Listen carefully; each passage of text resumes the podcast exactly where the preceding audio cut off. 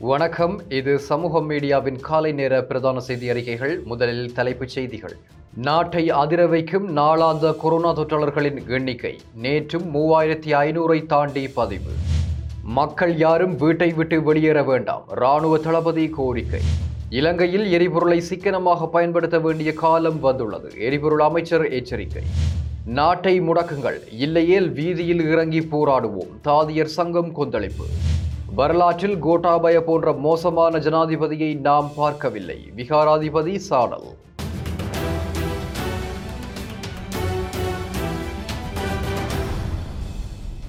நாட்டில் மேலும் மூவாயிரத்தி ஐநூற்றி ஐம்பத்தி ஐந்து பேருக்கு நேற்று மாலை வரை கொரோனா தொற்று உறுதிப்படுத்தப்பட்டுள்ளதாக ராணுவ தளபதி ஜெனரல் சவேந்திர சில்வா தெரிவித்துள்ளார். இவர்கள் அனைவரும் புது வருட கொரோனா குத்தணையுடன் தொடர்புடையவர்கள். அதன் அடிப்படையில் நாட்டில் இதுவரை கொரோனா தொற்றால் பாதிக்கப்பட்டவர்களின் மொத்த எண்ணிக்கை மூன்று லட்சத்து அறுபத்தி ஐயாயிரத்து அறுநூற்றி இருபத்தி ஒன்பதாக அதிகரித்துள்ளதாக அரசாங்க தகவல் திணைக்களம் குறிப்பிட்டுள்ளது. இதேவேளை கொரோனா தொற்றிலிருந்து இதுவரை பூர்ணமாக குணமடைந்தவர்களின் எண்ணிக்கை மூன்று லட்சத்து பதினான்காயிரத்து முன்னூற்றி நாற்பதாக அதிகரித்துள்ளது. மேலும் நேற்றைய தினத்தில் மாத்திரம் நாட்டில் நூற்றி எழுபத்தி ஒரு பேர் கொரோனா தொற்றுக்கு உள்ளாகி உயிரிழந்துள்ளதாக சுகாதார சேவைகள் பணிப்பாளர் நாயகம் தெரிவித்துள்ளார். இதற்கமைவாக நாட்டில் கொரோனா தொற்றுக்கு உள்ளாகி உயிரிழந்தோர் எண்ணிக்கை ஆறாயிரத்து நானூற்றி முப்பத்தி நான்காக அதிகரித்துள்ளது. அத்துடன் கர்ப்பிணி பெண்களுக்கு முப்பதாம் திகதி வரை தடுப்பூசி ஏற்றும் நடவடிக்கை முன்னெடுக்கப்படும் என்று சுகாதார அமைச்சு அறிவித்துள்ளது. நாட்டில் மூன்று லட்சத்து முப்பதாயிரம் கர்ப்பிணிகள் உள்ளனர். அவர்களில் இரண்டு லட்சத்திற்கும் அதிகமானோர் இதுவரை தடுப்பூசிகளை ஏற்றிக் கொள்ளவில்லை என அமைச்சு மேலும் தெரிவித்துள்ளது. இதேவேளை நாடாளுமன்ற பணிக்குழு சேர்ந்த இருநூற்றி எழுபத்தி ஐந்து பேருக்கு மேற்கொள்ளப்பட்ட எழுமாறு கொரோனா பரிசோதனையில் பன்னிரண்டு பேருக்கு தொற்று உறுதி செய்யப்பட்டுள்ளதாக நாடாளுமன்ற படைக்கல சேவிதர் நரேந்திர பெர்னாண்டோ தெரிவித்துள்ளார். இலங்கை பாராளுமன்றத்தில் நேற்று இடம்பெற்ற ஒருநாள் சபை அமர்வில் தமிழ் நாடாளுமன்ற உறுப்பினர்கள் இலங்கை அரசாங்கத்திற்கு எதிராக பல்வேறு குற்றச்சாட்டுகளை முன்வைத்துள்ளனர். இலங்கையில் கொரோனா சட்டங்களை இயற்றுவது இராணுவமே. ஆகவே இப்போது அவர்களின் ஆட்சிதான் நாட்டில் நடக்கின்றது என தமிழ் தேசிய கூட்டமைப்பின் நாடாளுமன்ற உறுப்பினர் ஸ்ரீதரன் சபையில் நேற்று தெரிவித்துள்ளார். இந்த விடயம் தொடர்பில் அவர் மேலும் கருத்து தெரிவிக்கையில் சட்டமில்லை. ஒரு நியாயமான சட்டத்தின்படி இது கையாளப்படுவதில்லை. இராணுவம் அறிவிப்பதுதான் கொரோனா சட்டம் என்று இந்த நாட்டிலே கொல்லப்படுகிறது. இங்கே பிரசன்னர் ரணதுங்க அவர்கள் பேசுகிற பொழுது சொன்னார் இந்த இந்த இந்த- இந்த நாட்டில் இருக்கின்ற அனைத்து கொரோனா தடுப்பாளர்களுக்கும் தாங்கள் குடும்பத்துக்கு பத்தாயிரம் ரூபாய் உணவுப் பொதிகளை வழங்குகிறோம் என்று.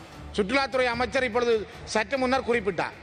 நான் கேட்கிறேன் கௌரவ அமைச்சர் அவர்களே இது எத்தனை குடும்பங்களுக்கு செல்கிறது என்று உங்களுக்கு தெரியுமா?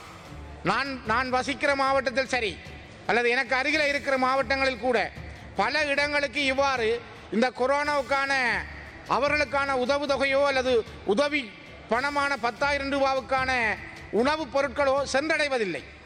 இன்றும் கூட நான் வேண்டுமென்றால் கௌரவ பிரதி சபாநாயகர் அவர்களை நான் பேரோடு தொலைபேசி இலக்கத்தோடு அவர்களை தருகிறேன். நீங்கள் தொடர்பு கொண்டு கேளுங்கள். பதினேழு நாட்களை கடந்திருக்கிறது. ஆனால் அவர்களுக்கு எந்த உதவி நாட்டில் கொரோனா தடுப்பு செயலணியிலிருந்து இராணுவத்தை அகற்றுங்கள். அப்போதுதான் அவர்களின் வெறியாட்டம் அடங்கும் என நேற்றைய தினம் தமிழ் தேசிய மக்கள் முன்னணியின் நாடாளுமன்ற உறுப்பினர் கஜேந்திரன் தெரிவித்துள்ளார். இந்த விடயம் தொடர்பில் அவர் மேலும் கருத்து தெரிவிக்கையில் இந்த கோவிட் நெருக்கடி இங்கே ஒரு வெறியாட்டம் ஒரு மரண ஊலங்கள் மிக பயங்கரமான ஒரு சூழல் ஒன்று இங்கே நிலவிக் கொண்டிருக்கின்ற இந்த நிலைமையிலே. இராணுவ வரியாட்டமும் ஒரு பக்கத்திலே நடைபெற்று கொண்டிருக்கின்றது. நேற்று முன்தினம் ஞாயிற்றுக்கிழமை நள்ளிரவு இரண்டு மணியளவிலே யாழ்ப்பாணம் மாவட்டம் பொன்னாலை பகுதியிலே வீடுகளுக்குள் திடீரென புகுந்த படையினர் அங்கிருந்த பொதுமக்கள் மீது இளைஞர்கள் மீது காட்டுமிராண்டித்தனமான தாக்குதல்களை நடத்தி வெறியாட்டம் ஆடி இருக்கின்றார்கள் இந்த கொரோனா நேரத்திலும் கூட நீங்கள் இராணுவத்தினருக்கு கொடுக்கின்ற முக்கியத்துவத்தை வைத்தியத்துறையினருக்கு வழங்குவதில்லை என்பது மிகவும் வேதனைக்குரிய ஒரு விடயமாக இருக்கிறது. வைத்தியத்துறையினருடைய ஆலோசனைகளை கேட்டு என்ன- உடனடியாக நடவடிக்கை எடுங்கள். இந்த நிலைமையை கட்டுப்படுத்த வேண்டுமாக இருந்தால் அமைச்சர்களை மாற்றி பிரயோசனம் இல்லை. இந்த இராணுவத்தினரிடம் இருக்கின்ற இந்த செயலணி பொறுப்பை எடுத்து அதனை மூலாசனிடும்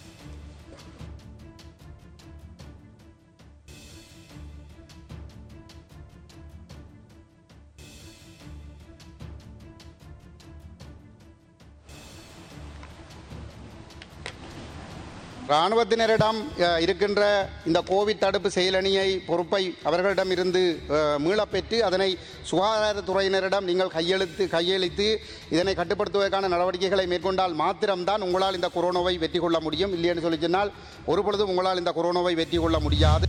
ஊடகங்களின் திரிவுபடுத்தப்பட்ட தகவல்களும் நாட்டில் கொரோனா அச்சத்தை ஏற்படுத்தியுள்ளது என நேற்றைய தினம் சபையில் காதர் மஸ்தான் எம்பி தெரிவித்துள்ளார். இது தொடர்பாக அவர் மேலும் தெரிவிக்கையில் இருக்கின்றது. ஏதோ நாங்கள் இன்று எதிர்க்கட்சியினர்கள் வந்து கூடுதலாக அரசை பார்த்து இதுடைய இந்த கொ- கொரோனா இந்த கட்டுப்படுத்தக்கூடிய ஒரு நிலையில் சரியான முறையில் கையாளவில்லை என்று கூறுகின்றார்கள்.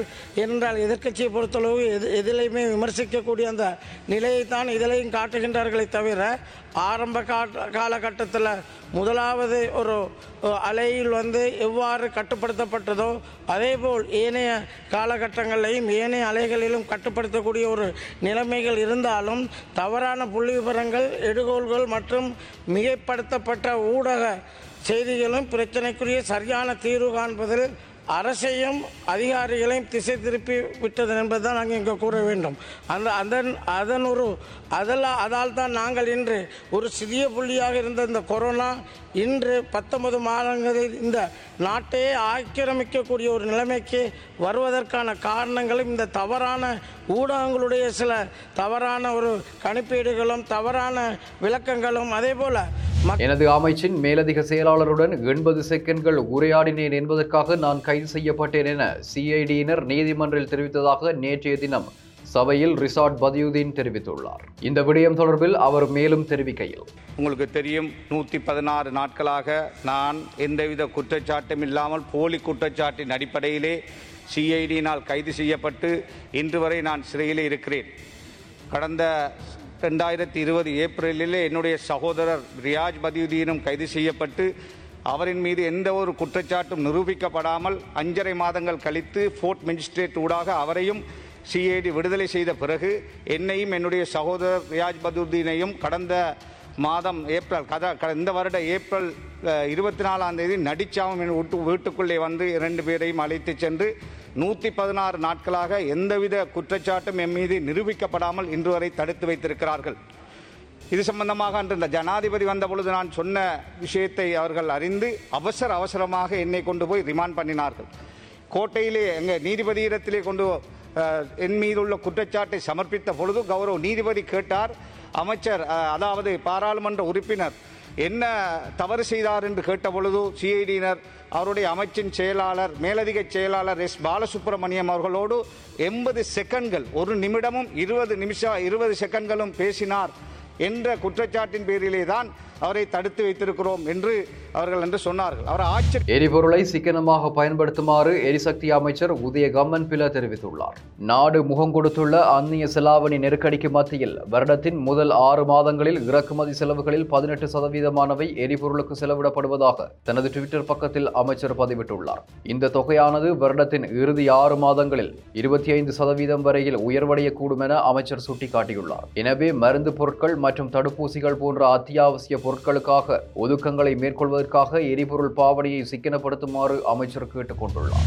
நாட்டில் நள்ளிரவில் விதிக்கப்பட்ட ஊரடங்கு மக்கள் நடமாட்டத்தை கட்டுப்படுத்துவதற்கு போதாது என தாதியர் சங்கம் தெரிவித்துள்ளது. இந்த நிலையில் சுகாதாரத்துறையினர் வீதிக்கு இறங்கி போராடி நாடு முழுவதையும் முடக்க வேண்டுமென அரசாங்கத்தை வலியுறுத்தும் சந்தர்ப்பம் உருவாகியுள்ளதாக சங்கத்தின் தலைவர் சமன் ரத்னபிரிய தெரிவித்துள்ளார்.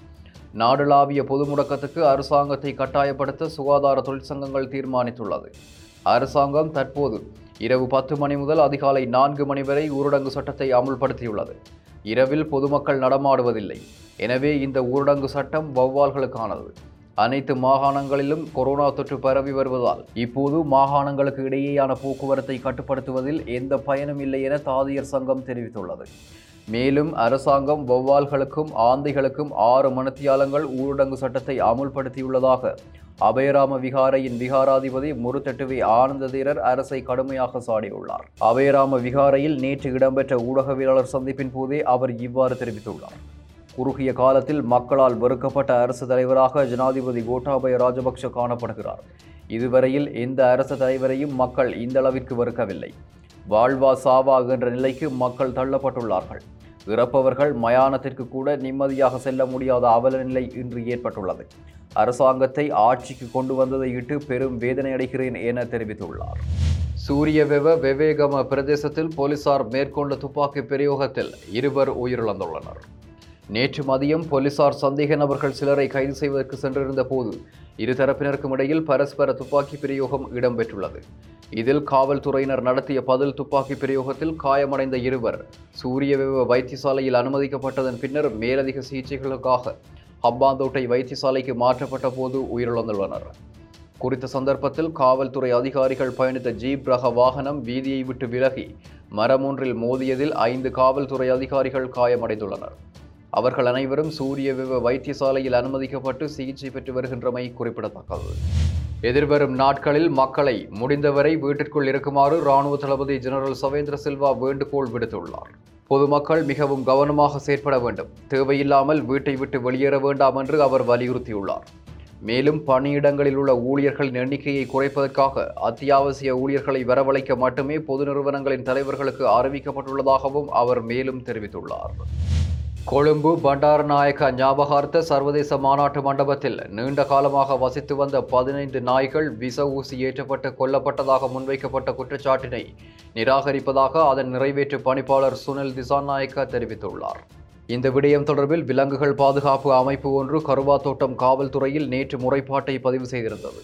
பண்டாரநாயக ஞாபகார்த்த சர்வதேச மாநாட்டு மண்டப பிரதானி ஒருவரினால் ஒரு லட்சத்தி நாற்பதாயிரம் ரூபாய் உடன்படிக்கையின் அடிப்படையில் குறித்த நாய்கள் விஷமேற்றி கொல்லப்பட்டதாக அந்த சங்கத்தினர் குறித்த முறைப்பாட்டில் தெரிவித்துள்ளனர். விலங்குகள் உரிமை பாதுகாப்பு குழுக்களினால் அந்த நாய்களுக்கு கருத்தடை செய்யப்பட்டு தடுப்பூசி செலுத்தப்பட்டிருந்ததாகவும் குறித்த அமைப்பு தெரிவித்துள்ளது.